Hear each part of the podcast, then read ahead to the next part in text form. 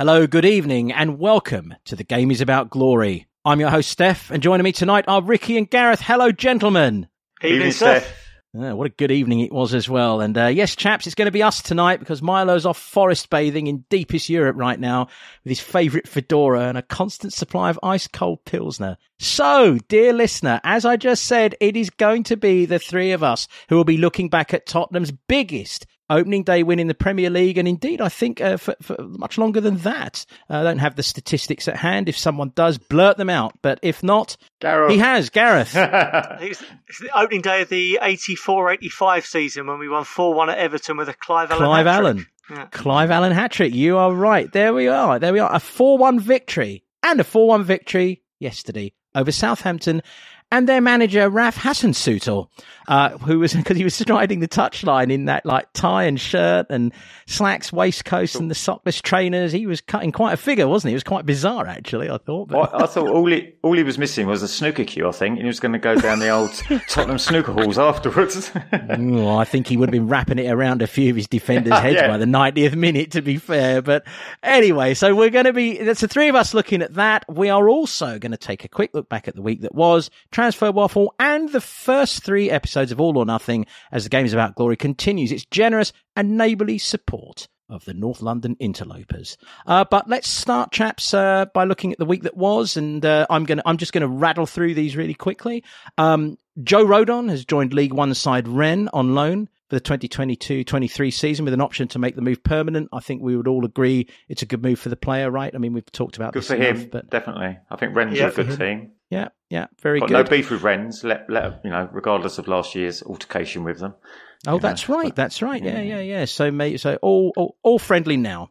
Yeah. Um, Kion Etete has joined Cardiff City in a permanent deal worth 500,000 quid plus add-ons. Kion joined us from Notts County in the summer of 2019 for a reported 250,000 quid. Uh, last season he had loan spells at Northampton and Cheltenham and with and Scarlett ahead of him in the pecking order, it certainly did seem a tall order for Kion to break through at Spurs. Cardiff does seem like a great move for all parties, so good luck to Kion. Uh, let's move to Oliver Skipp, who sadly, as we know, has had another injury. Uh, it's a foot injury that appears to be worse than originally thought. Um, he was uh, reportedly caught strongly by the studs of an unnamed player in training a couple of weeks ago. They both jumped for the same ball, and the other player's studs cut the back of his ankle as they landed, which just seems like typical Oliver Skipp injury luck. Um, the injury required stitches, and some reports have said that it was pretty gruesome, with other players averting their gaze. That's quite an image, isn't it, of some of our some of our players just sort of, oh, I can't look. probably, anyway. um, probably not Romero though. He probably had a good I old look at think it. so. I would. I would think so. Yeah, um, we could probably all take a pool as to whose boot came down on whose. But anyway, um, if there is, not, and, and I'm not suggesting it was Cristian, by the way. I'm just saying No, there are a few. Um, if there's no damage other than the wound, hopefully we should see him before the end of the month. But those things can be tricky. So yes, let's hope. And yep, look, all or nothing. Yeah, we finally got the first three episodes, and it's you know I'm going to try and keep myself short here. It's pretty clear that the story of their season is going to be spun around Lego head himself, Mikel Arteta, and his idiosyncratic overthinking. I mean, you know, among some of the bonkers moments thus far, replacing some crappy speakers around the pitch, uh, training and playing You'll Never Walk Alone to replicate the Anfield atmosphere, which uh, was bizarre because, I mean, I I understand the idea, but there's another way of applying that, surely. It ended up really looking half baked. The holding of hands in a visu- visualization circle and a series of Mikel's Tony Hart specials and those bizarre drawings that he that he does in the dressing room, and you know these odd speeches. And then I, I I have to say, as a side, there was this really odd and crap fantasy style painting of a snarling wolf pack behind him during one of his speeches, which is bizarre. Um, you know, th- he's definitely a, a coach. I mean, there's no doubt he's a good coach, but he does seem to be a little bit bonkers. Uh, and, and, and a little bit sort of trying too hard, maybe. I don't know. But that seems to be the narrative that's set. Um, I will say, and for the fairness of balance, we should mention a couple of the players I thought came came across quite nicely. Actually, I mean, I thought that you know Ramsdale seemed like a good bloke, and Ramsdale's dad was a good laugh, and Saka's all right. You know, he's a nice bloke. And special mention for Kieran Tierney, who talks about depression in this epi- in, in episode three and is very forthright about it. So, you know, credit to him for being courageous. Um, and for all that, I had to laugh. I don't know if you, any of you caught this, but Smith Rowe's got this Ali G junglist massive urban accent when he's when he's with his teammates, and then when he's with the adults, so to speak, he's sort of a little calmer and quieter. Um, but it is all feeling a little bit like Brent Place, isn't it? It's it's really setting up like that. It's a bit David Brent, right? Any yeah.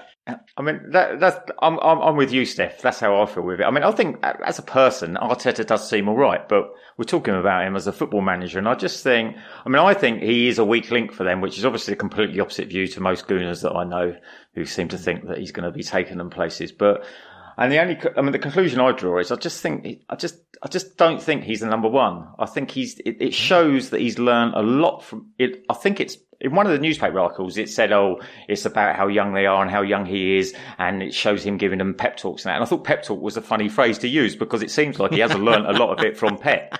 But I think, I think the Very difference good. with Pep is he's just a bit like a crazy box of frogs as well. So he's sort of he can be more convincing. When I just think, I think it just so much of what he does seems to be learned out of the Brent school of learnt management techniques and um, yeah, motivation yeah. speeches and that kind of thing. And the last thing you need is players looking wide eyed at each other or maybe sniggering behind your back when you come out with some of this stuff because yes. he's certainly yes. done quite a lot of this kind of thing. And I just don't think, and the problem with it is a bit like you touched on it. I just, it doesn't, it doesn't feel to me that he's just not being himself because of that. You know what I mean? It's He's bizarre. like, if you think of like what Klopp's like or what Poch is like, the one thing they are, I think the one thing you've got to be if you're a manager is be yourself because people just, I think it just breaks down a bit if, if you're not. And I think yeah maybe not everyone's a leader. Not everyone can do that. And I think he might be better as a nicer bloke being a number two or someone a bit more just running, you know, that, that. I mean, he might, he's young as, as the narrative goes. So maybe he'll, he'll, yeah, he'll, you I know, mean, he'll get better. Who knows? Interestingly enough, and again, probably observing rather more than, I think it's interesting to observe this show uh, from across the divide. I really do. We suffered it with with mm. Jose. We went through yeah. it, so so why not? I did notice that Adu was talking about um, Arteta's relationship with his players and, and was sort of alluding to the fact that like you know great coach but maybe doesn't mm. quite know how to connect and it's nice That's to see him connecting. There was this one incident. So there's there is there is a lot there is a lot to see. And uh, and by the way I, I, I will say this out loud. I mean the footage from them beating us you know at the Emirates and but you know the beginning of the end of Nuno my word, could they have fitted anyone else into that group photo? I mean, it was like they were celebrating winning the Champions League. It was inc- it was in- it was sort of cringeworthy. And then that I, I, don't know if it's just me, and I like status quo, by the way. I am a fan, but that's all a bit cringeworthy as well. It's like yeah. I'm surprised. Anyway. I I'm surprised that that picture hasn't been memed up by now. It was like um, yeah. "See you yeah. in May" written on it, kind of thing, because they were yeah. so overjoyed and so and I mean it's easy to say that in hindsight because we all know what the ending is. So, um, you know. But, yeah, no, yeah. I agree. And and I think uh, on a final note, and we won't probably go into this much detail again. Uh, I think Amazon have learnt a lot in terms of editing and storylines because so so help me, they've actually made it quite palatable viewing once you can yeah. get over the fact you're watching them, and uh, that's a skill set for any for any editorial to be able to do that in a sport and uh, that is so passionate and especially speaking as we are as diehards from across the road to be able to watch it and not you know want to be vomiting every five minutes is is probably a victory in and of itself. Yeah. So yes, it's intriguing. It is intriguing, but ultimately, I can't wait to see how it ends for them. anyway. Transfer rumours. Uh, let's rattle through those quickly before we get to the main event. Uh, Destiny Udogie, I um, hope I'm pronouncing that properly. Uh, he is pretty much going to be signing, it appears, uh, negotiations with Udinese to sign this highly rated left back on a permanent deal with a loan back for the season seem to be virtually completed. The fees are reported to be in the region of 20 million. Um, Destiny joined Udinese from Hellas Verona a year ago and made 35 appearances in Serie A last season, scoring five goals. So further justification of the uh, the keen eye of Paratici there, I believe. Uh, we've got Sergio Reguilon, who is uh, it's you know the Guardian are reporting that Brighton failed in a bid for Reggie to replace Chelsea-bound Marc Cucurella. I, I don't know whether that's because Brighton failed to meet our valuation or Reggie didn't fancy life on the south coast. But I've got to say, I think we would all agree that would be a good move for all parties, and let's hope it can happen. He needs to get down to Brighton. It's great. Him and his lovely lady would love it down there. They're kind I- of they're a- Instagram celebrities, isn't they? You know I mean? He's a, I agree. He's a Brighton sort of guy, Yeah, isn't he? I in, think the, in the sense of like a like a bit of nightlife and so on and so forth, right? yeah. Yeah, yeah. I'm sure that they have some of that fancy ham down there. Am I correct? Anyway, anyway, Lo Celso, uh, Marca have reported that Villarreal have submitted a loan plus 15 million euro option to buy deal for Giovani. Look, I, I think it just needs to end. Just do it. Mm. I mean, this is definitely one where the body needs to leave. We need to be shot of it. Yeah. Well, in the grand schemes of how he played last year, you'd think 15 million euros as an option is quite cheap. I mean, the other thing you'd think is they've got quite a lot of good players, Villarreal. So I don't know if we don't fancy any of them. I'm not sure because obviously there's Pau Torres is one. So it suggests to me that we don't actually fancy Pau Torres because I'm sure we could have integrated Lo Celso swapping places as part of the deal. So it would suggest to me that the Torres isn't really of interest to us. I mean, we've got Lenglet now, so maybe not. We'll wait for someone even better than Torres next year because I've got my question Well, marks about Torres. So, you know. I think we, I think we both do, and I think I, I think we're waiting for one of the, the, the Yeah. sort of the, the aggressive types to to become free. Um, so wow, we rattled through all that rather quickly, didn't we? Uh, and here we are. We're here at the main event. I mean, you know, first of all, gents, let's speak about the fact that our game against Southampton was a Saturday 3 p.m. kickoff. Um, I can only imagine how much excitement Punch in the air, Gareth. Punch in the air. air punching, Gareth. We're all t- we're all thinking of you, Gareth, when when when this was when this came to be and when it didn't get fudged around by TV. We all thought of you because this has been something that you've absolutely ached for for a long time. I know, and along with many other supporters. But I know you both went yesterday. But let's kick it off with you, Gareth. Just a very simple. I mean, just just just talk about the build up to the game, just going to the game, waking up in the morning, realizing it's a 3 p.m. kickoff. Just give us your routines. Go on, really quickly. Uh, well, there, there was no routine at all for me yesterday because uh, I woke up as my ship that I'd been on for the last week was docking at Southampton, ironically, of all places. Uh, so it wasn't the usual start to a three o'clock Saturday game. What? What? Hold up. You docking a ship at Southampton? What are you talking Yeah, I, about? I, I was. He's, myself, he's a yeah, cruise I- ship I- captain, I- isn't he? He's a cruise ship captain in, during the week. oh, of course, Yeah, what you- that's yeah, right. what- Is it- what, what, what you don't know. Yeah, no, I'd been off on my on my, on my holiday, which was a, a cruise that started Oh. and finished in in Southampton. Um, and yeah, we docked at eight o'clock, so it was a real it was a real godsend that it was a three o'clock and not a twelve thirty. Uh, otherwise, I really would have been in trouble. So you With, um, actually went. So so you travelled to our first 3 p.m. home game of the season against Southampton as if a Saints supporter. You made the journey that all the Saints supporters did. Oh, if only we was Pretty away much, at St yeah. Mary's. Oh no, that would have just been the perfect link up. Could have Your been, wife would have it? gone, Yeah. hold up, hold up. How come we're back? she would she she would she would have smelt a rat. Yeah, absolutely. Yeah. Um, um, so yeah, I was travelling up the M3, albeit probably a few hours before the before the rest of the Southampton supporters coaches were travelling up to to London. Um, so slightly different routines, but I, I genuinely I can't remember what it was like to wake up and think I'm going to a football match at three o'clock on a Saturday afternoon because the last one was Burnley in December 2019, and what a different world we've lived in back then. So yeah, it was Good. it good. was yeah. it was it, it was a good experience. We've got another one coming up. Not the next one, Wolves. That's the twelve thirty. But Fulham on the third of September is a three o'clock Saturday, Another and then I, I think TV is putting them all on at, at half five after that for the foreseeable. So Yeah, yeah. certainly make the most They of yesterday's wonderful experience. And um, yeah, And Ricky, your journey up, uh, your your, Well, your I- I 3 came up from p.m. the- experience. Well, I come up from the south coast as well, and what I hadn't quite realised is when I got on the train, or I was lucky to get on the train, was that it was Brighton Pride yesterday, and literally everywhere, all on the south coast, and even when I was speaking to people at the lane, at London Bridge, at Victoria, was swamped with thousands and thousands of people. So I think like 250,000 people go.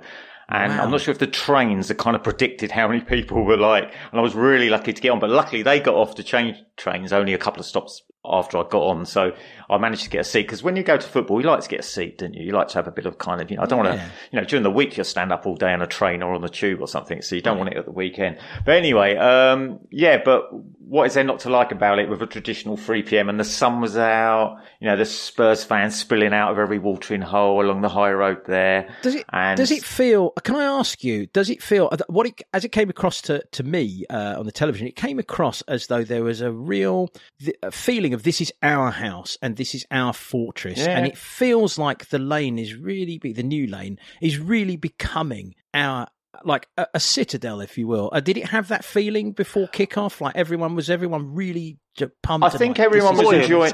Yeah, buoyant, definitely. I think everyone loved the sun, sunshine and they loved being back for a home game. Because even when I got, I mean, I did the walk up the high road yesterday and I just love being back on the high road. You know what I mean? It's just so yeah. nice to be around that kind of area.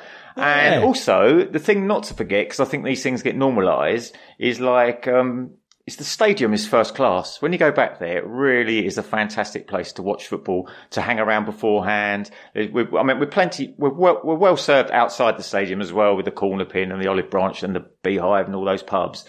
But um, it's just as easy to go to the stadium as well. I think there's even, I think I read a thing today. I think there's even new food offerings and stuff like that now as well. But um, yeah, that stadium is such a great stadium. It's, and it's a very interesting point. This was the first season we've gone back to it. Like yeah, it's the first exactly, yeah. first season we've returned. So it's a very very good point. Yeah, and yeah. and of course you know the excitement. I mean, I, I, I was we were talking a little bit about this off pod. Um, you know the team came out to enter Sandman, which is just I thought epic. Uh, what an epic nod to uh, to a fantastic band that I, I am a little bit uh, a little bit biased towards. But so yeah. um so that was I mean that was exciting to hear about. And then of course you know we just should get into this game. I mean let's just overview it first, guys. How did we play? How did you feel we played overall?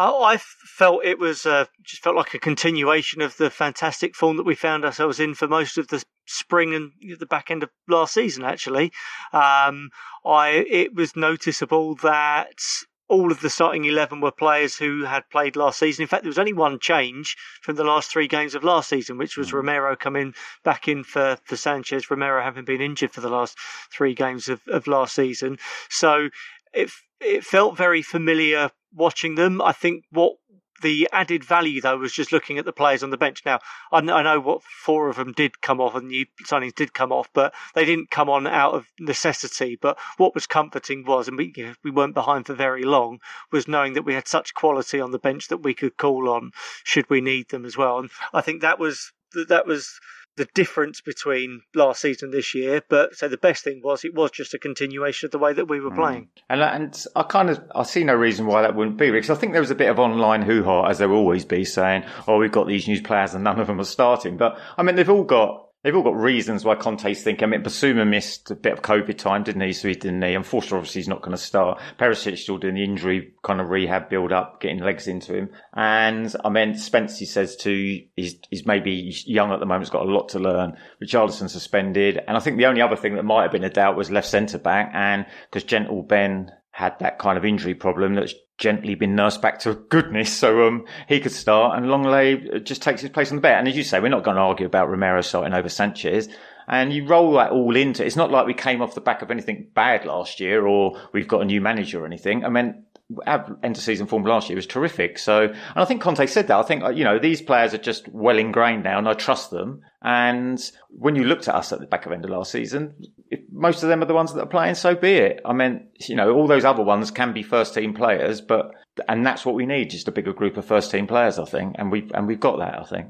Yeah, one of the things that really, really screamed out at me yesterday from the get go was our sheer physical power and fitness. I just felt that well, we've had ten months nearly of Antonio Conte now, something along those lines. Something like that. Yeah. Um, you know, I just felt we looked even when we went the goal behind. I was never in any doubt that we were going to win yesterday's football match, and it was as much about the fact we just looked hungrier and fitter and able to execute and, and, and satiate that hunger with, with sheer work and power. Did it come across that way in the stadium? It looked like Southampton just sort of wilted. You know, they just sort of like got ground down, and and I think we're going to do that to a lot of teams this season. Oh, I think. I mean, the biggest compliment I can pay them, especially sort of being the first game of the season, is that although Southampton scored, it didn't really bother me too much. I thought it looks like, you know, fair enough, it was a good goal. Uh, but it never looked like, I think everyone played well. I think some players we know can play better than they played yesterday, but they're all like minimum seven out of tens kind of thing. But um, I think it's just showing that because they're the ones that played last year, I think it just shows that they're all they're all 100% plan to like a, a, plan and, and a system now. And that foundation has definitely been poured like over those last few months and that's set rock hard now. So we've got a real good platform.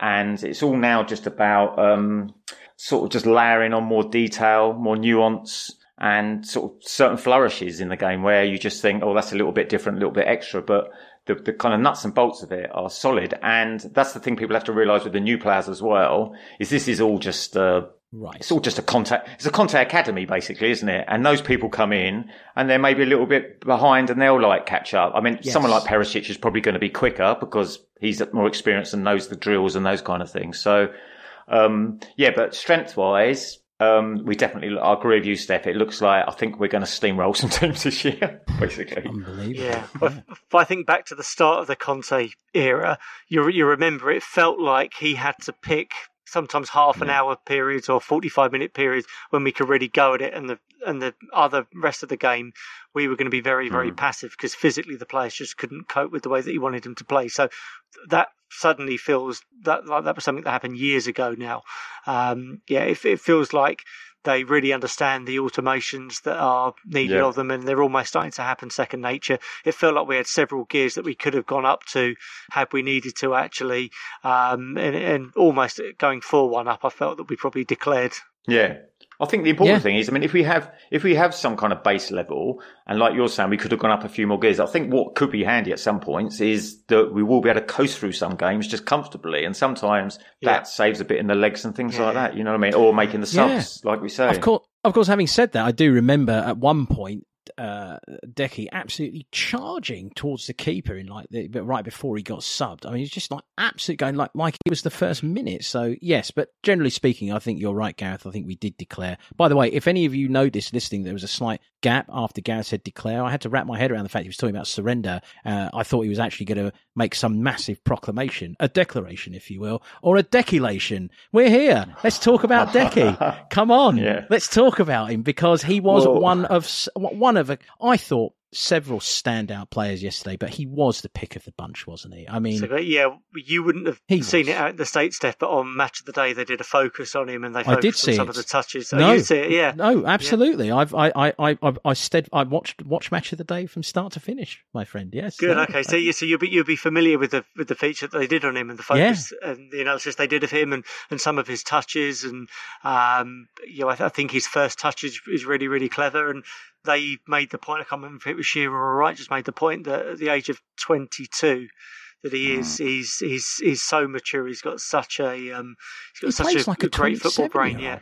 Yeah, he does. He's that's, like that's a 27, fair, yeah. 28 year old. I mean, it was unbelievable. He had that one move in the second half where he was cutting inside, nothing going, and he just just turned around and went back across himself to the right. And then he's just flicked that lovely ball inside, all within the space of the penalty box. And I'm left looking at him from yesterday's performance, wondering, how do you mark this guy? Ricky, how, mm. how is anyone gonna, how is anyone gonna stop him? Oh, actually, it was a real mic drop performance from him yesterday. He was just Oof. getting better and better. And he's just, he's just got such great game intelligence. And I think what yes. we're going to need to do is not compare too many people to for to him because I think yes. he's going to end up as an outlier at that age.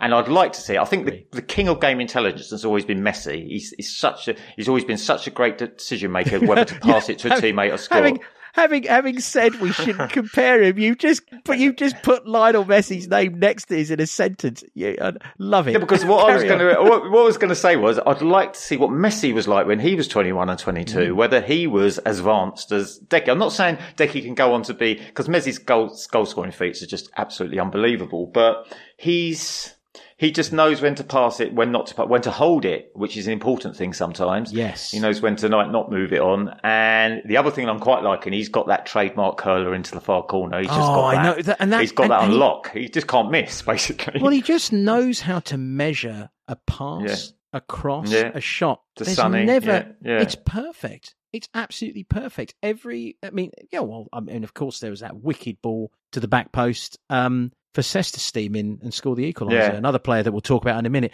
He just seems to have an incredible touch. I mean, and it, it just I think like beggars belief that nobody else saw it. Yeah, no, no. This Juventus must be fuming, but um, Um, but whenever he's in, if he's in the penalty area down that right hand channel, if you let him get it on his left foot, it can be going in that far corner any time if he's got the space. And if he's a bit further out, his crosses are all just that perfect height where you're just above the defenders, but just, yeah. you know, either sort of in the middle of the goal, the back post and that he's yeah. just, he's going to rack up the numbers, I think. And I did actually have a cheeky look to see how old he was because I was wondering if, I think he's about two, three months, too, he's two, three months, he's two, three months too young to be in the young player of the year, I think. I don't oh, think he can be in it oh, okay. this year because I was going to empty the old betting account onto him straight away, I think, because I think he'll just walk that. He might, he might win the, adult, the grown up one, or whatever they call yeah. it, the, the main event. But um, yeah, he is yeah. he is absolutely mind blowing. But I mean, he enjoyed a lot of space yesterday uh, against a, a, pretty porous Southampton team in the end, and we'll discuss the possible reasons why that was uh, a little little later here.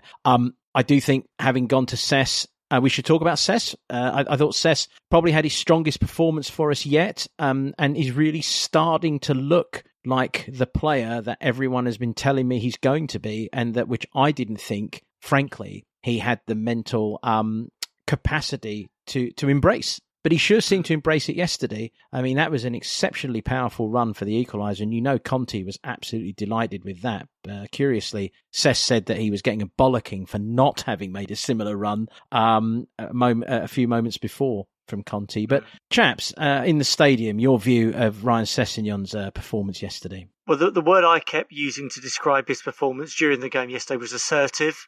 I think that's something that's been lacking from his game. And ironically, he was up against Kyle Walker Peters, who that was perhaps my one criticism of him when he did occasionally get the chance to play for us is that he didn't. He seemed to lack that assertiveness, that real uh, feeling that he really belonged there and he should be there.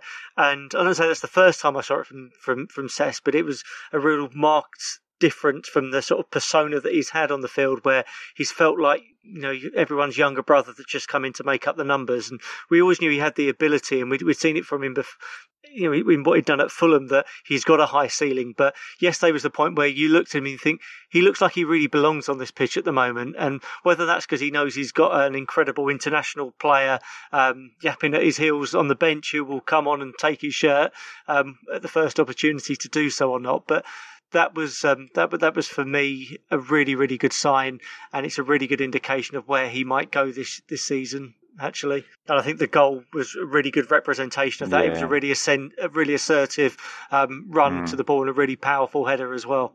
Yeah, I think that's the nicest possible thing I'd say about him yesterday. Is he looked like a Premier League player yesterday. He, I meant to just you know, cover some of the things um, uh, Gareth said really. He's kind of lost that timidness. He didn't look timid. He looks, um, I think by all reports, he's done a lot of strength training during the summer, hasn't he? I was going to say, looked, yeah, you really saw that, like didn't you? And yeah. I think that's probably direction from the club. I mean, if they've yes. done that right, then not only does it become more powerful, it gives his, it will give his body more protection from, I think they're worried about the continuous injuries he got. So to play in the kind of regime that Conte wants you to, uh, they can't have him breaking down all the time from that kind of thing. I agree with Gab. I think the goal helped yesterday. That goal helped his confidence. Conte's made reference to what you were just talking about with regards yeah. to when he came into the club, you know, the sort that where where Sessegnon was, um, both physically and mentally. And he I was almost suggesting actually that it was as much a mental situation as physical, which I completely believe it was. Mm. And you feel that yeah. Conte decided, okay, I'm going to I'm going to make this player what he can be. And I mean, what could be more um, confidence giving for anyone than having Antonio Conte say, you know, I'm behind you and I'm going to yeah. turn you into a star. And that he did. By the way, anyone uh, who continues to harp on about Kyle Walker, Pe- Kyle Walker Peters and we should have never let him go and so on and so forth, that is a typical Kyle Walker Peters not spotting the run on his blindside concession. I was, I mean, I've seen, I, I saw goals scored on him uh, when he was playing for us like that. So yeah. you know, it was just very typical. I, I actually thought just to talk about him for a second, he showed exactly why he's not playing for us anymore. And uh, I, look, good luck to Southampton if they can get 50 million quid for him. I mean, it seems to be silly season, but he, really? he's not worth it. But anyway, we we're agreed. Ryan Sessegnon, excellent performance. Um, and he was, uh, he became, I believe, uh, the 158th goal scorer, including our good friend OG. Uh, sorry, excluding our good friend OG. He's not involved in these totals. um, so the 158th Tottenham Hotspur goal scorer in the Premier League era. Uh, like us, I'm sure you're now all mentally totting up the other 157. Obviously, Harry's going to be top of the list. There's got to be some obscure names out there. I mean, I'm racking my brain. Hang on, we've got the perfect person to tell us who the most obscure Premier League era Tottenham Hotspur goal scorer is Gareth. The floor is yours. Thank you. Well, yeah, a, few came to mind. Um, so I'm thinking the criteria for this is probably going to be academy players who came in and played maybe up to half a dozen games and then happened to score a goal and then you never heard of them again. So Paul McVeigh scored on the final day of the 97 season against Coventry and then went on to have quite a good Football League career at, at Norwich. And, hang on, hang on, um, hang on, hang on. Everyone take a deep breath. Just imagine that. 1997. Think about Tottenham Hotspur in 1997 and Paul McVeigh heroically scoring for the Lily Whites. It's it's it's it's an odd picture, isn't it? I mean, what those were not good days, really, were they? No, we managed it. We um we we kept Coventry City up that afternoon by lying down for them and letting them win two one. there Despite Paul there. McVeigh's I, efforts. Yeah, I was at the game. Yeah, I remember. Yeah, yeah. but uh, so, so a lot of these players scored their first ever Premier League goal and you could imagine, and you, you're all thinking at the time, wonder how many goals this bloke's going to score for us. And of course, a lot of the time, these are the obscure ones, never scored many more goals for us. I mean, one of the, it's not so much an obscure goal because it's quite a famous one um, because of how what a nonsense goal it was. But Jason Cundy, an obscure Tottenham Premier League goal scorer for yeah, that goal against. Ipswich. Um, my my colleague never think of Jason. I can't. I cannot give Jason Cundy any time as a Tottenham Hotspur player, even though he did score that goal. I can't do it. I mean, just philosophically speaking, I, I understand it's a statistic and we have to accept it, but philosophically, I, I, I will I will always reject that. But anyway, no, that's just I'm, me. I'm with you on that on that one. Kevin Scott scored one goal for Spurs. Kevin Scott, pretty, obscure, the, pretty obscure, the mighty Kevin Scott. I, yeah, I remember Kevin Scott there in the yeah. dark days. Yeah, I remember. Yeah. So, any more that spring to mind, or any sort of floating around any of your heads, Jay? Me? No, you're the you're you're the obscure expert. You've done you, have done us proud there. I mean, I'm seeing Stephen Kelly and Clive Wilson. I think Clive Wilson in there, and uh, and but I, I no, I am. Who's I, the bloke? Who's the bloke who got two goals? Is it Dean Marney or something? Was it? Oh, Dean, Dean Marney. Marney. Everton I, yeah, I think yeah, Dean, scored I think, twice. I think yeah. That's not obscure. But I think no. Dean Marney's just outside the bottom three of obscure players, right? Because there was a oh, moment oh, where everyone thought he was going to be the guy. He was, yeah, that game was, basically, and then we thought, yeah. yeah, I suppose you're right. All right, all right. Yes, he's obscure. Yeah. Well, Jose, Jose must have got a goal, did he? Oh, who? Dominguez. Jose oh, Dominguez got a ah, goal. Oh, Dominguez. Dominguez was relatively international class at that well, moment. He had, he had a song though, didn't he? What? What's that? He's not. Yeah. All right, yeah. Oh, Jose dear. Dominguez, he plays on the wingers. Oh, was that what it was? Oh, yeah. dear. How inventive. Oh, dear. Oh, dear. That, that, that moaning, about Ars- moaning about Arsenal songs. Oh, that's awful. yeah. Anyway, well, anyway, so so Ryan Sessegnon, the 158th uh, goal scorer for us in the Premier League, and I um, think we're all in agreement. He's certainly not going to be as obscure as some of the names that Gareth has just helped us remember. I think he's uh, he looks odds on, uh, injuries notwithstanding, to uh, to really push on and have a tremendous uh, season with us and hopefully career. I mean, I really wanted to give him man of the match, but it's hard with Deki in the running. You know what I mean? So it's hard with but... Deki in the running, and I mean there were so many good performances yesterday. It has to be said, and I'm going to call one out now, and I want your views on. on this because he is a player who uh, consistently splits our fan base. I think many of whom still refuse to accept that he is an, a, a really good right back uh, who has is learning the right wing back trade. But I thought Emerson Royal had a really, really good game yesterday. Uh, he was one of two people responsible, I suppose, for the concession of the Brighton goal. He did go, uh, uh, Southampton goal, sorry. Um, he did go to ground maybe a little quicker than you would have expected. But I would also say that Pierre Emile Højbjerg should have been tighter to James Ward Prowse, given where, you know, you don't let Ward Prowse dilly dally on the edge of the box. But other than that, I think Royal did really well. And if you look at the highlights, he was actually involved in several of our most uh, uh, speedy, not very good English, but some of our fastest transitions. He was the man carrying the ball, and he was the man who actually found the the pass, and you know, so mm. on and so forth. I thought he had a, a, a really good game, you know, and he caused an own goal. Chaps, you want to yeah. back me up on this, or am I yeah. am I looking at it with rose tinted, or uh, shall we say navy blue tinted glasses? No, I, I, I, totally agree. The criticism of him historically has been that he's not as good going forward as he is defensively, and that he's more of a natural right back. But actually, you've, as you've said there, the only criticism anyone can find of him yesterday was actually his role in Southampton's goal when he went to ground too early. But actually, going forward, he was fantastic. So he got two assists. So the yeah. one for the own goal, uh, which I don't think actually gets registered as an assist as far as the Premier League concerns, which is bonkers. But he did start that move in on the edge of his own penalty area, played the ball forward, yes. won it back, and then charged forward, and then Mm. Found himself in a sort of a sort of reasonably unorthodox position on the edge of the six yard box on the left hand side, and then he also set up Deki's goal as well. So I thought he was brilliant yesterday. Great. I I think it was. Um, this is not derogatory. This is because he has been playing well in the in comparison to other games at the end of last season when he was starting to play well. I think this was a pretty similar performance. Um, I don't blame him much for the goal. At the end of the day, you can be faced up by quite a tricky person on the wing, and that person can do a little trick, and they only need. And if they get a half a yard or a yard ahead of you, it's natural for a defender to think they've got that half a yard. What they're going to do is flick the crossover and you will then try and recover by sliding in. That's just normal football, basically. You're not yeah. really done anything wrong. So he was unlucky in that sense. You'll find plenty of tricky wingers in this league. Um, yeah, I agree. But, but all the other stuff he does is is great. I mean, he really does. He finds space well, and he also attacks areas of the box well. And I think that the one, th- and now, so, his forward play is good, but the one thing he's still not that great at is when he receives it in quite a bit of space to be asked to cross it, he just still seems a bit clunky and a bit slow. That's all it's narrowed down to as a negative in my eyes now. The rest of the stuff, when it's defensively, his energy, his commitment is, is first class, and he plays with a smile on his face. Uh, as long as people don't get on his back in the stands because he does seem that he might be first on the list for people to have a little moan about if something goes wrong.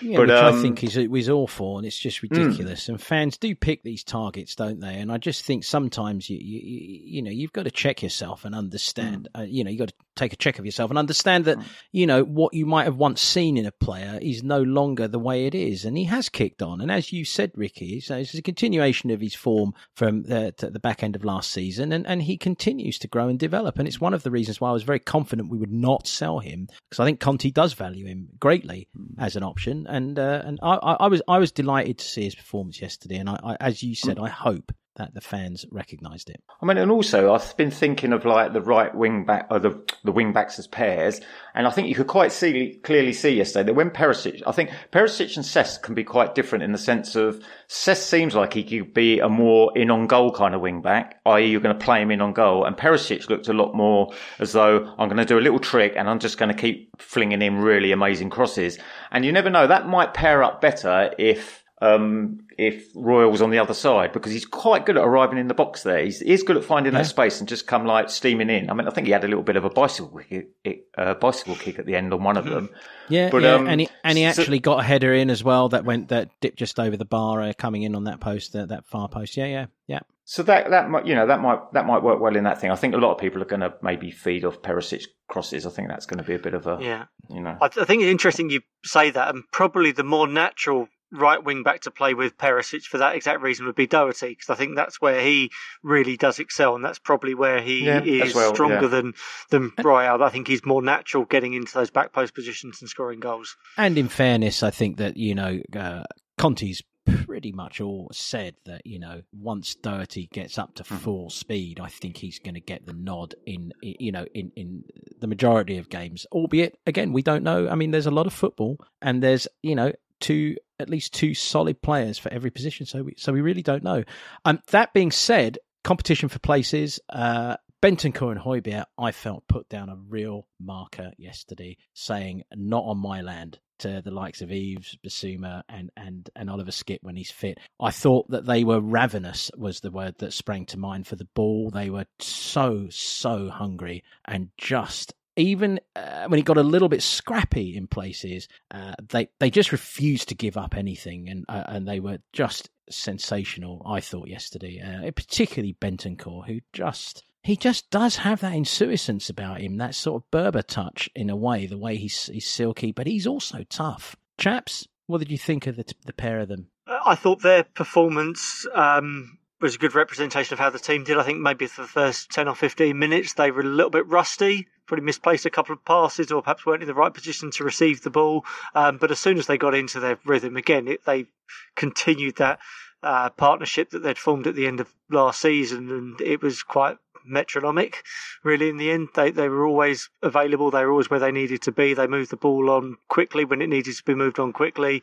They were involved in little triangles of, of play where we were able to transition the ball out of the defensive third into midfield fairly quickly. You saw that run for the for the third goal that was was was the own goal. That was um, you know Højbjerg charging forward as well. He was the furthest man forward at one point in that attack, and I think it was him that played the ball onto you know onto Sonny. So they also know, as everybody in the team does, probably apart from Kane and Lloris now, that there is a very able deputy in the wings on the bench who will come in and take their shirt at the moment, and um, they played like players who, who want to keep those positions in the team at the moment. And they formed a good relationship last year, and I think they'll continue to be our first choice central midfielders for the foreseeable. Yeah, um, there was a couple of little in-game. I like always like a little in-game observation. Do you know when it makes you chuckle at the game? So and there was I. one like with oh, uh, both of these had one of these, and one was um, I think after 10 minutes, Bentancur done a slice pass that you'll never ever see the like of before. Did you see that, Gareth? When he just, I don't know why he did it. He didn't mean to do it, but it had no one around him and he just absolutely sliced it and it still kind of span all the way around and went to Kane, I think. And then the other thing was Højbjerg down in the corner in the in the southwest corner there. He kind of fell over a bit, fell over. And do you know when he knows that a player near the touchline is going to try and advance? And he just laid himself out like prone in a big long line on the floor. And I was like, and that's so that's so Højbjerg. That is. That's such um such a kind of thing you'd do. Like the last kind of line of defence. I'll just make my body as long and as big as possible. It was so funny. But yeah, their understanding, their telepathy, which has come from I don't know where, but they seem to know what each other's doing and when to go, when not to go. And then, I mean, obviously, uh, Pierre's a real busybody, isn't he? He's like, he's kind of, oh, he wants to get involved all the time in the whole game. But I'm not really, it's another thing I don't really want to get I don't really, I don't really get involved with the chat. There's loads of chat all the time about, well, Bissouma's got to play. What, who's the pairing? Who are you going to choose now? And I just think it's, no, I think no. touching like Gareth saying, I mean, at the end of the day, our, our, first 11 is probably our first 17, 18. It doesn't really, mm. yeah, you, I, you don't, players will players will play if they've kept the shirt, if there's injuries or suspensions, or if they're knackered or something. And there'll be in-game rotation and there'll be game-to-game rotation. And I'm just looking at it like that now. I'm not really too because, and that's a nice thing to look at to think that well, if Bissouma plays, great. Yeah. If Skipp well, plays, great. I'm just not really that you know. It, it's incumbent. It. It's incumbent on on uh, on Bissouma to force the issue, not exactly, to be handed the shirt. And and the other thing mm. I think that support some sports still have a hard time wrapping their heads around is, like it or not, Pierre Emile Højbjerg is, when fit, one of the first names on Antonio Conte's team sheet. I think even ahead of Bentancur. And and I love Bentancur yeah. as a player. I'm not saying it's a judgment, but you know, and look, I thought Pierre made a mistake yesterday. Uh, I thought he, that the way he uh, judged his uh, coverage of Ward Prowse for the goal was off. I mean, you know, it's not about missing the header; it's about being tighter to the man for me and being aware of where he is. But regardless, he gives you so much in terms of, as you say, that busybody energy and just that drive, and and you know, and he is a decent footballer as well. So yeah. I agree with you. You know, he's he's not going to get a free pass into this midfield, and and, and I think fans need to, to need to really understand it. Yeah. Yeah, I think um, he he can't he can't pass it as well as Bentancur, but he can pass it as well as him when he's given time because we've seen plenty of lofted little passes. Oh, he does and the also, dinker, the PEH he does dinker. That. Oh, and I always remember the one at Old Trafford as well, where he hit that really nice flat ball to Aurier, just like mm. you know, if if that was Gerrard or something, we'd never hear the last of it, kind of thing. But yeah, yeah, so he has got that in his locker, so he you know I think there will be occasions, and I'm not clever enough to anticipate when there'll be, when we probably want our midfield to be a little bit more dynamic. Um, and that would be the occasion that you'd want Bissouma in there. But at the mm, moment, yeah. I think yeah. And Bentancur is, are our number one but, and two. But I think as well, and this is one of the things that uh, a lot of supporters also are like, yeah, well, we didn't start any of our new signings. And I think, you know, Ricky, you've already partially covered it as well, but I'll just re emphasize the point a little later here, uh, well, right now in the pod. You know, these players are learning what it is to be in an Antonio Conte Tottenham Hotspur squad. And it is a very different proposition, I think, than most clubs in the league. It takes time. I would say that Bissouma, as fit as he is, as good as he is, has probably come to our club and it's been like, crikey, this is like another couple of levels up on all across the, the, the way. It's going to take a little while. And that's why the Jed Spence stuff is the same. It's going to, it's, it's, it's going to take him, I think, longer because these players have to learn the system. Yeah, absolutely. And I think what another piece of advice for supporters, if they want to take it, is don't judge, don't judge the new recruits on the levels of Bentancur and Kulu. Because I think that in when we look back in history, that would have been another outlier where two players turned up in January that is just absolutely unbelievable. I think we need so we need think... to do a we need to do a pod on that one day when there's if there's ever a slow uh, a slow week in, in this season's calendar. I, I think we'd be uh, well advised to do a pod on that and digging into it because I agree. It's just uh, it beggars belief, and it's I don't know I don't, ever been... I don't know if it's good judgment or we've got really super lucky yeah. or whatever, but you know with Perisic and with Richarlison, all of them, we just need to think that they might take a bit of normal normal kind of levels of time to get kind of up to speed. Yeah, by but, the way, um, you mentioned Richarlison. Crikey, can you imagine if he'd have got on the pitch yesterday with like 15 minutes to go? I think we yeah. might have seen at least another one or two goals. And and speaking of goals, as we must when you've scored four of them and beaten a team 4 1, your opening game of the season. I think what nobody would have imagined is that of those four goals, not one of them was scored by uh, by Harold Kane and uh, Son Heung-min. Uh, I-, I, thought both played really quite well, despite not perhaps being uh, the A plus sharpness that we've come to expect from them. There was one particular moment in the second half where you know it was the Kane Sun show, and you really just expected Sonny to to to larrup it into the far right hand corner in front of the Park Lane, and he sort of, sort of scuffed it. But I thought their movement and and their work uh, really caused a tremendous amount of uh, of problems for Southampton, and ended up opening up the space for the likes of Deki to really flourish and to really shine. So how was it? Uh, you know, how was it in the stadium? Yeah, Kane found himself in little pockets of space that Southampton had no idea how he'd got there. So he'd, he'd drop in short and just link up play really nicely. I can't think of any situations where he where he had any really good opportunities himself to score. But Sonny, you're right. Had should have scored from the halfway line. I thought that was that was yeah, on big yeah. time. That was on big time. He, he, slipped over, didn't he? But yeah, yeah no, go on, he Gareth. did. Sorry, mate. Yeah. Yeah. Um, but we've seen this where we've scored, was it Newcastle? We beat 5 1 and Kane wasn't on the score sheet that, That's that right. afternoon. Yeah. So I think we're seeing ourselves, this is very much, this is the, almost the antipathy of the Harry Kane team now. This is a team of which has multiple routes to goal, of which Kane is a very good one, but he's not the only one. And, you know, actually what we're finding as well, that even Sonny can be off form, and we've got other players now with an eye for goal as well. Oh, we... Plus, you mentioned Richarlison wasn't available yesterday. Perisic only played for, what, 20 minutes? These are both players who have scored big I... goals in the past as well. I mean, we say this about Sonny. I mean, I mean, Sonny's, Sonny's delivery for Eric Dier's uh, magnificent goal, I may point out. I mean, the mm. second it left his boot, the millisecond I shouted, It's in. Now, I didn't know how it was going to go in, but the ball was so delicious that it was mm. going in. Someone's going to flick that or head it. As it was, Eric Dier contrived to make it uh, look even more beautiful than, than it maybe needed to be. What a header. What a header.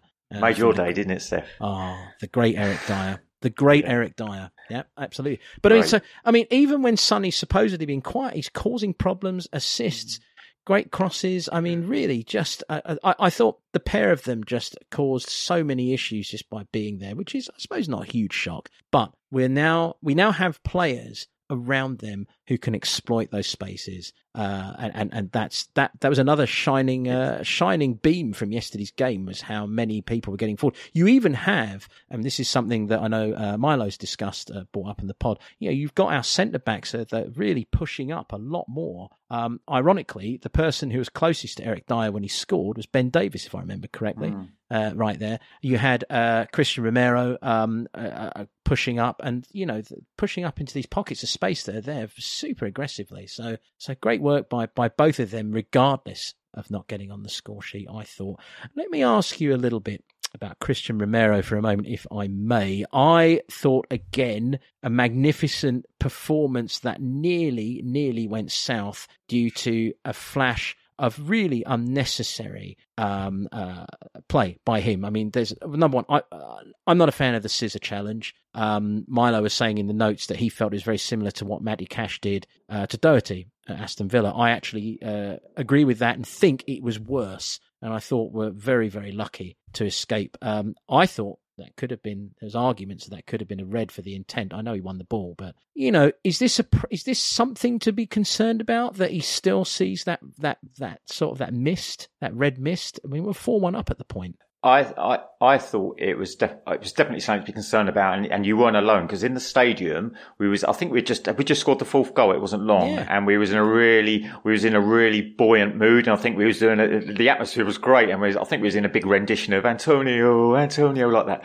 And when he went in for that tackle, there was almost like a like that. And it really killed the atmosphere because that the whole South Stand just all of a sudden went a lot quieter because we thought exactly probably what you thought that that's a tackle that can be a red card. And when you're four one up, you don't need him getting a three week a, a three game ban. And Right. I'm hoping it's just, I don't know if he was exuberant and just flew in because he was just riding the wave as well. But um, we don't need that, and I'm not sure whether. I mean, it's hard to say whether Conte would just sort of, you know, give him the pull him over and just say, "Look, we we don't need that because I don't need you out of my team." He's made thing. mention. He has made mention. He made mention last week, actually, of the fact that he thinks Romero, uh, and I'll paraphrase probably quite badly, uh, but Mm. basically needs to cool it at certain points and understand when and, and, and when to do that and when not.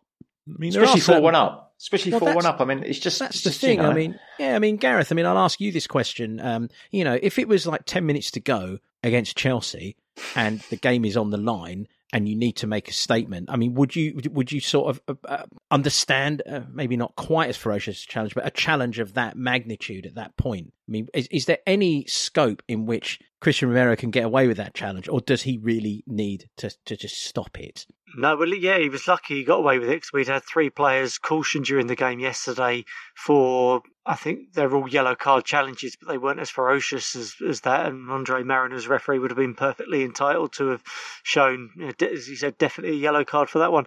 Um, yeah, it's as you said, it's, it's just unnecessary. There was there was nothing to gain from that situation. Um, it- the way that he was going to make that challenge, he was always, always going to commit a foul. This is one of my real frustrations as a referee is when a player comes in and makes that sort of challenge and they get the ball and then they come up and their defence is, yeah, but ref, I got the ball, which is what he got up straight away and said, and just not the law of the game at all. It doesn't matter whether you got the Mm. ball. You also took the bloke out as well. The only thing I, I, I can't remember who he fouled. He wasn't Brazilian, was he? Because we know that he does have particular red mist when he comes up I can't remember. um, against a Brazilian. Um, I don't think it was. I don't think Southampton had any yesterday. Um, No. But no, he was. He, he, no, he was. He, he, he was very fortunate, and in you know in a season where it's there are going to be situations where we're going to need him to take yellow cards, um, and we know that he will get them as well. And he's a very important part of the team. And if he gets up to those five yellow cards before whatever the cut-off point is, we're going to be without him for for a game. And these will be the details. And again, look, not to take anything away from what was a, a wonderful opening day and, and, and a wonderful victory, but we all know that these are the details that Antonio Conte and his and his back sta- backroom staff will be looking at because, as you quite rightly said, Gareth, you know we we need him we need him on the pitch, and this is a season. It feels like teams are really like never before going to be picking on these tiny details, and they will they will pick on him for that, and they will wind him up. So let's hope that he can. Uh, I don't want him to, you know, I don't want him to rein in his his his his attitude, but let's hope he's a little more mature and measured about, you know, deploying what I would call the sort of the, you know, the death the Yeah. death scissor, if you will. you know, I'm, look, no- I'm looking looking forward to him and Mitrovic. That would be a good clash, I reckon. Oh my word! Exactly. yeah, yeah, yeah. Exactly. Uh, well, I suppose we should. Uh, well, we should ask what we thought of Southampton and Ralph Hasenhüttl's uh, uh, outfit, if you will. Yeah, yeah. I. I'm glad you spotted that. I want, but yeah. I mean, they came, they went, they weren't very good, were they? I, for me, Southampton are maybe the flakiest team in the Premier League. They've pulled out some fa- incredible results against some really, really top teams. I suppose I'll probably include us in that. They beat us, didn't they, back in back in February? But they've also got points against Liverpool and, and Man City. And in fact, we, we, sh- we shouldn't forget the fact that they beat Arsenal in the run in last year as well. Um, but conversely, they've been on an absolutely horrendous run of results from, from the back end of last year. He was my tip to be the first manager to leave in the summer. Actually, I, I thought that he would go. I thought maybe he's he's done as much as he can do there. Um, I think, you know, so as I said, they are a flaky team. They will pick up some strange results and some positive results along the way. So I think they'll probably be okay this year. But I don't think they're a very good side this year.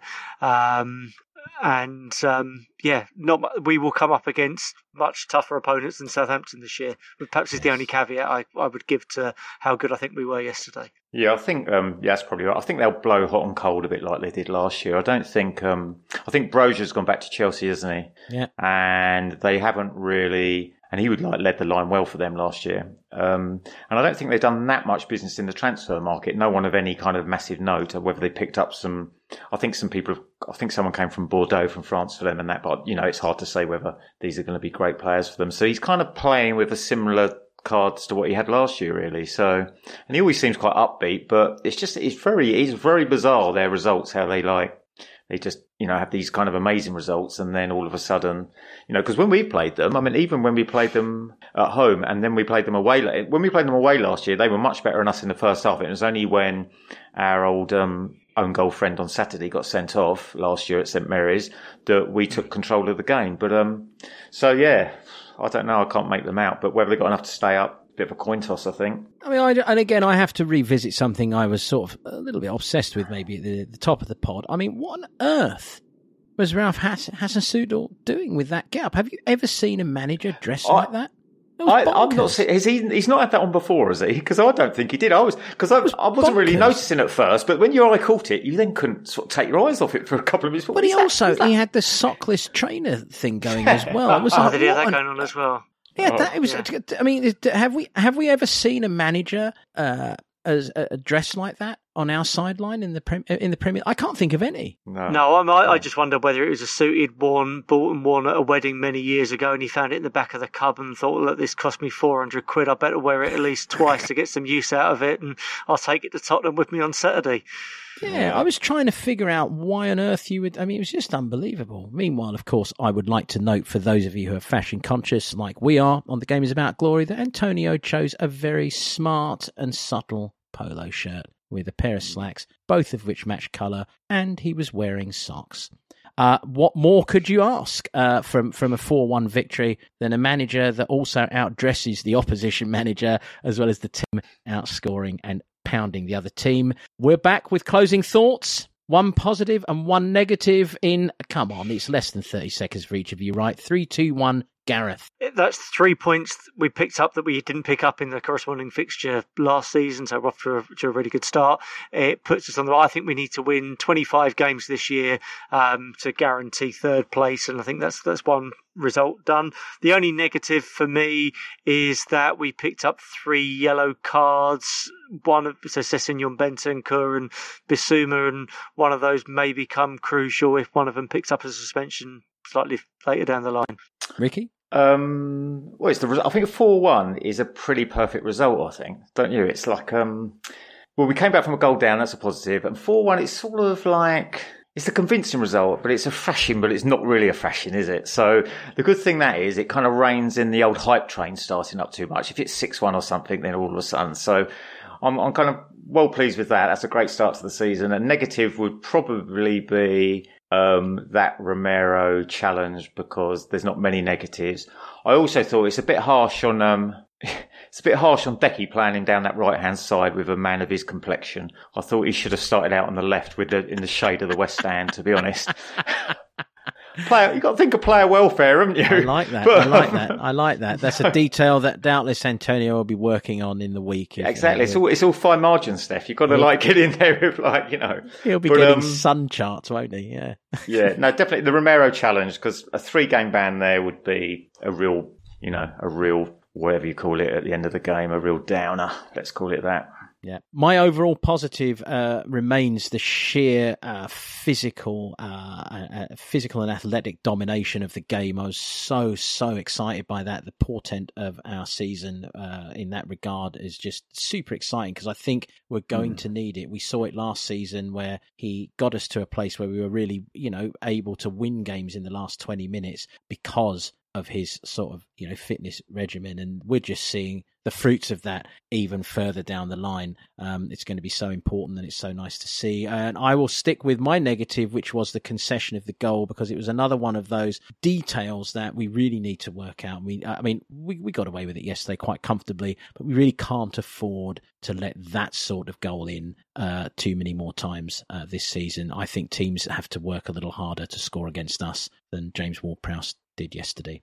But it's not much of a complaint. 4 1, Saturday kickoff. Lads, it's been a lot of fun to look back over it. Thank you very much. Cheers, Steff. Cheers, Steff. Thank you. And we will be back next week to discuss the Bridge Fest and see if we did indeed manage to stop that particular rot, which I, uh, I, I believe we will. So there we go. My optimistic head on the block, as well as all of the latest Spurs gossip and rumours. Subscribe, leave a review, tell your friends, give us a follow on Twitter, and wear sunscreen. How nice that we give that uh, PSA, right? Very good. You have to this week. Yeah. And especially if you're Deki, wear double sunscreen. Yeah, yeah, yeah, yeah. As you pointed out. Anyway, thank you very much for joining us as always. And we'll be back next week when Milo will re- return from forest bathing to erase all the squeaks, bumps, ums, and ers that he didn't because he told us this is going to go out live. Well, kind of live. It'll feel live. So all we mistakes. anyway, so. That's right. All mistakes you're hearing will be gone next week when Milo's back. Well, there have been no mistakes, really, have there? I think we've done quite a clean pod. I think we've really, I think it's been, it's been as smooth as the 4 1 hammering of Southampton, don't you think, chaps? Absolutely, yeah. And at one hour, two minutes, and 22 seconds, that's almost it's bang on the money as well.